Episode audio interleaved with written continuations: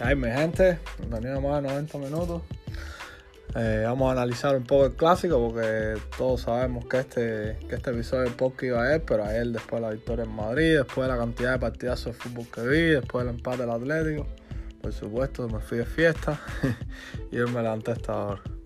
Vamos a hablar un poco del clásico, un clásico de los más malos futbolísticamente aburridos que, que se han dado en los últimos años. Es verdad que fue un clásico futbolísticamente hablando pobre, pero que en Madrid tampoco pisó el acelerador porque, porque el Barça prácticamente dicen ellos que está dominando la pelota. todos sabemos que a Madrid no le interesa que el Barça le domine la pelota, ni se siente incómodo estando atrás, así que en Madrid en ningún momento pisó el acelerador. Lo estaba hablando hoy con los colegas que estoy seguro que el partido de, de la primera vuelta ante hasta, hasta que llegue diciembre y llegue el parón, parón de fin de año. Estoy seguro que el primer partido todos pensábamos que iba a ser el partidazo el clásico, pero no. Estoy seguro que el mejor partido va a ser el Madrid, Atlético Madrid, porque yo sé que ahí sí el Atlético de Madrid sí va a exigir y ahí vamos a ver al Madrid con sangre en los ojos de verdad. Porque ahí vimos un Madrid dormido por por tramos de juego que sinceramente decía, pero métanle, métanle. Y el Barça a veces se nos puso en peligro porque es normal, no, no estábamos presionando bien, no estábamos jugando con intensidad. Y, por momentos el Barça sí se nos acercó y a mí me preocupó por momentos. Pero sinceramente fue un partido plano en el que el Madrid no, no se, yo sé que no se puso a fondo, no se, no se esforzó a fondo. Aparte de Carleto, es también un poco mala suerte el equipo porque oxigenamos el mediocampo con Fede y se lesionó. No sé por qué no puso a Camavinga. Pero a mí tenía que haber puesto a Camavinga porque Modri jugó los 90 minutos y sinceramente estaba, estaba, estaba muerto. Estaba demasiado cansado ya en los minutos finales. Eh, si vamos a destacar eh, momentos clave del partido, todos sabemos que el momento clave del partido fue cuando Sejiño falló la ocasión de gol clarísima que falló. Porque fue la primera del partido y porque ahí nos hubieran dado un golpe que hubiéramos, nos hubiera obligado a Madrid a pisar el acelerador. Hasta ahí el único de Madrid que estaba brillando con luz propia era Vini, que, sinceramente lo de él de Vinicius fue un espectáculo. Los destrozó por, por todos los costados, destrozó Barcelona, era imparable. No sé cuántos jugadores intentaron pararle, era imposible quitarle la pelota. De verdad que Vinicius ya se está convirtiendo en una cosa muy seria. Muy seria la personalidad que está sacando. Me encantó a él, sinceramente se los digo. Para mí uno de los momentos del partido, una de las fotos del partido fue cuando, cuando salió supuestamente tocado que en vez de irse por, por, el lugar de los cambios, no, se fue dándole un paseillo ahí al, al Cano, que me encantó, los, hinchas metiéndose con él y él desafiándolo. Eso es lo que yo le pido a un jugador, esa es la grandeza. Ahí es donde demuestra su personalidad y su madurez. Sinceramente, sin cogerle miedo a la afición, es que lo a él, lo de Vinicius, los bailó. Bueno, Vinicius se ha convertido en algo tan grande que hoy salió eh, el tonto este, André Curry a decir que, es más culé y que Vinicius culé y que lo tenía fichado el Barça y que Vinicius siempre ha sido el Barça. Eso no es una magnitud de lo que está haciendo Vinicius. Y más magnitud todavía me da que ante esas palabras los del Barcelona lo estén acogiendo. Gente que, lo cogía para hacer memes, gente que le tiraba, gente que, que su vida dependía del partido de Vinicius por supuesto, para reírse de él, no para lavarlo. Ahora todos defienden que Vinicius era culé, que le gustaba Messi, que escogía el Barça de FIFA. Después de tres años de Vinicius en Madrid, ahora es que viene a soltarle a esta bomba. Cuando Vinicius ahora sí, es que Vinicius se está convirtiendo en un jugador demasiado serio. Demasiado serio. Es que, lo que hace él prácticamente no lo hace nadie en el mundo. Que es coger un defensa, encararlo y a la cara decirle, te voy a llevar. Porque es que a la cara se lo dice, te voy a llevar y no me vas a poder parar. Y se lo llega muy fácil.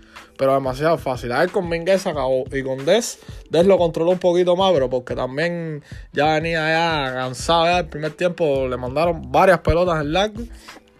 Y varias, y varias carreras que, yo estoy seguro que lo, que lo agotaron un poco. Y también yo creo que Ancelotti lo sacó pensando en el próximo partido. Que yo estoy seguro que como, como, como va a ser de clave, va a ser regular.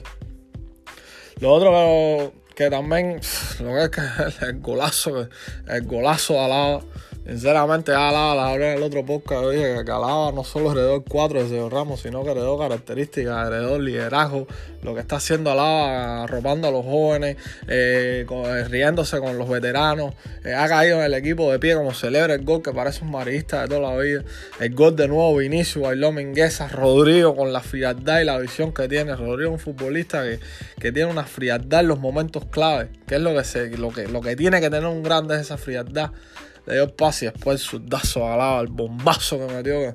eso no lo paran ni 10 Ter y los del Barça criticando a Ni 10 Ter para el bombazo ese que tiró. Por lo demás, la defensa en Madrid bastante correcta. Mendy ahí al final sufriendo un poco, pero es normal. Recordemos que Mendy viene un parón bastante largo, pero impasable. Yo creo que, no, es lo que les dije, Mendy se ríe de la gente. Mendy le mira la cara a la gente y le dice, sí, me llevaste, dale, mira para atrás, mira para atrás que ya te recuperé la, la posición. Lo de Mendy es verdad increíble. Y Lucas Vázquez también un partido bastante serio. Ahí se metió en problemas al principio con Memphis, que lo atacó bastante por ese lateral. Pero después se asentó el partido. Como digo, un partido medio muerto, pero estaba bien asentado. Y se limpió bastante el partido con, con el gol. Que me gusta que se los marque Lucas Vázquez, porque ellos pensaban que se le iba a marcar a quien más y no, me gusta que, que se los marque Lucas Vázquez. Lo demás, el mediocampo del Madrid todavía yo creo que le falta una velocidad más. Casemiro de verdad tiene que entrar porque Casemiro es pieza fundamental y, tiene que entrar de verdad. A él, a él, a él se le vio un poco más la recuperación, que está, que está mejorando la recuperación, pero todavía le falta, todavía le falta ese, ese golpe a él, ese golpe de velocidad. Que, tú digas, aquí está de nuevo el mejor 5 del mundo junto con Kanté. Todavía le falta, todavía le falta, verdad. Modri también súper desgastado. Súper, ya después del minuto 60 yo le hubiera dado cambio a Modri ya porque estaba, verdad, que no podía ni levantar las piernas. Sinceramente no podía ni levantar las piernas. Y Kroos igual. Kroos después del minuto 60 también lo vi un poco cansado. También no fue un partido exigente, como digo. Pero sí lo vi, lo, veo un poco cansado, los veo un poco lento, los veo un poco retrasando el, el juego. No es como ese Madrid vertical también se entiende que están, están empezando la temporada, Kroos está volviendo de lesión, Modri tiene cierta edad, Casemiro sí tiene que entrar, porque Casemiro sí no tiene excusa y tiene que entrar. Pero de cierta forma se les entiende, así que, que es entendible. Pero el mediocampo a él estuvo un poco flojo, no vamos a decir lo contrario. Se jugó un, buen partido, fue un buen partido, pero no es ese punto que tú digas, wow, partidazo Kroos, partidazo Modri, partidazo Casemiro, no. Para nada. Rodrigo sí, Rodrigo sí, porque Rodrigo todos sabemos que no es futbolista que lo, vas a ver durante todo el partido, no. Rodrigo todos sabemos que se desconecta del partido, que tú no lo ves, dónde está Rodrigo, qué está haciendo Rodrigo, pero Rodrigo presiona, Rodrigo defiende, Rodrigo le dio la asistencia a Lava con esa frialdad. Así que Rodrigo sí, para mí hizo un buen partido porque ya estoy acostumbrado a que Rodrigo no esté en todas las jugadas, pero que sí en la jugada clave de gol o en la jugada clave que tiene que ponerse frío y que no la puede fallar, él siempre toma la decisión correcta. Tuvo un buen disparo que le paró Ter que creo que después cantaron cantaron side, pero se le ve que tiene portería entre cejas y cejas y que tiene gol. Lo de Rodrigo, me gustó el partido de Rodrigo. Y primera vez en la temporada que creo que puedo decir que es un mal partido de Karim. Primera vez en la temporada creo que lo puedo decir, porque sí fue un buen partido Karim. Sí, no podemos decir lo contrario, sí fue un buen partido Karim.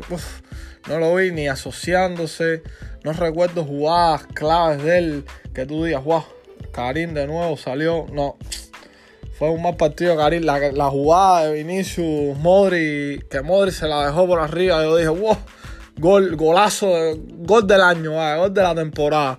Y no, él la pegó suave, le dio mordido. Mordido no, porque le dio de volea, pero le dio contra el piso y después le cayó en las manos a Ter. Ah, será clara. Si le metemos ese gol, yo creo que podíamos haber arrollado al Barça.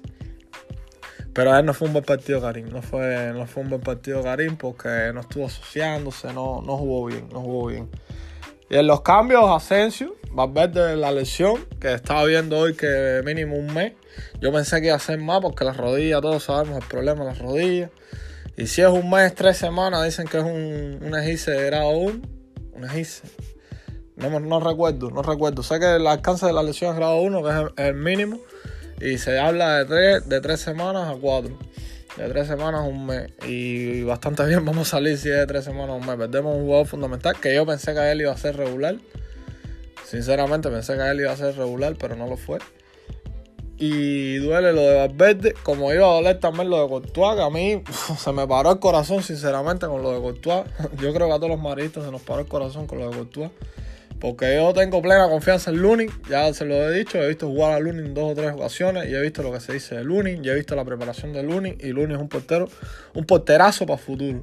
Pero sinceramente si perdíamos a Courtois ahora, iba a ser nefasto porque Courtois es pilar allá atrás. Courtois todos sabemos que ahora mismo está infranqueable. El gol que le metieron, Sejiño de hizo una buena jugada. Disculpen. Y Agüero lo, lo, inyectó, pero yo creo que ya en Madrid ahí pensaba que el partido se había acabado, así que el gol no lo cuento mucho. Las otras jugadas del Barcelona fue la clave del Sejiño de, la clara, clarísima, que eso yo creo que hubiera cambiado el partido, pero bueno, la falló. Le culpa, culpa a ese equipo que tiene que poner un lateral de extremo. Así que eso es prácticamente se, se ve venir porque no es lo mismo los golazos que mete ese Giño en la selección que los metas por el área sin presión, a que tú lo pongas a él directamente de extremo. Es un partido que ya cuando tú lo pones directo de extremo, no es lo mismo empezar de lateral, que él está en su posición y si le cae el disparo es su posición. Que lo pongas de extremo, que ya lo estás obligando ya, eh, posicionalmente lo estás obligando a atacar. No es para nada igual. Así que eso que les quede claro. Y como ya les digo, el Barça, la de Piqué de cabeza, que a mí también yo dije, guau, par de Ansu ahí que se revolvió en el área, pero Ansu intrascendente del partido completamente, totalmente anulado Ansu Fati, bombo y platillo para Ansu Fati, Vinicius le ganó la partida de lejos a Ansu Fati. ¿Y qué más decirle del clásico, señores? Eso que les dije al principio, que fue un partido bastante, bastante aburrido, bastante lento, que por momentos se entorpece, se entorpece el juego, hay decadencia de, de, fútbol directo, pero yo creo que es porque el Madrid también le bastó el 1 0. Primero le bastaba el 1 0 y en segunda el Barça no, lo, no, lo, no, les, no les puso ese, ese eh, como yo digo, eso, eso de la soga al cuello, que es cuando el Madrid empieza a jugar de verdad fútbol, no se la puso el Barça. Por eso pienso que el mejor partido va a ser Madrid Atlético. Atlético, que ayer me reí cantidad cuando empataron con la Real. Y de verdad que, sinceramente, qué suerte tienen, porque no, el partido lo están perdiendo y lo empatan. Desplegaron un buen fútbol, así que se lo merecen. No es tanto suerte, pero no. Sinceramente esos partidos a mí me hierven la sangre, porque el partido se estaba haciendo la Real. Le mete dos goles y después se lo empatan, vaya, sinceramente. Y qué más hablar de él, lo otro es lo de Manchester United, que es una risa, una risa en defensa en Manchester United. Ese partido me lo, vi completo. Y no es un problema de medio campo, no es un problema de delantera. Yo creo que no es ni un problema técnico, es un problema de centrales. Que Lindelof es un central ahí que más o menos flota, pero Maguire es muy malo, muy, muy malo. No entiendo bien lo defiende porque es muy malo. Yo pensé, como ya les dije, que el Eurocopa iba a dar su paso al frente porque el Eurocopa jugó bueno en Eurocopa, pero es que es muy malo, tiene muy mala posición, lee muy mal la jugada, defiende muy mal y luchó a él, ni hablar, rompió los offside, creo que en tres goles rompió los offside, en cuatro jugadas ofensivas, él era el que había roto la línea defensiva. Sinceramente, lo siento por Cristiano, pero ese United pinta mal. Hoy se está hablando de Conte, ojalá entre Conte para que los inyecte, porque ese es un equipo que hace falta que les inyecten esa velocidad. Es un equipo que no está hecho de estrella a ver, entiéndaseme. Estrellas, me refiero a estrellas que le den problemas con la forma de entrenar de Conte, que todos sabemos cuál es, la gritería, la de empujar. Yo creo que ese es un equipo que esa, que esa forma de juego le puede ir bien, porque esos jugadores empujados creo que pueden llegar más lejos de lo que lo están haciendo con sus Ojalá y por, Cristiano que, que lo echen, porque lo ayer el Liverpool le dio un baño futbolístico, que eso fue increíble. Bueno, ya ustedes saben, disculpen por habernos subido el podcast, pero es que él estaba de fiesta, estaba celebrando como en todos los clásicos. Y ustedes saben, nos vemos, compartan y comenten.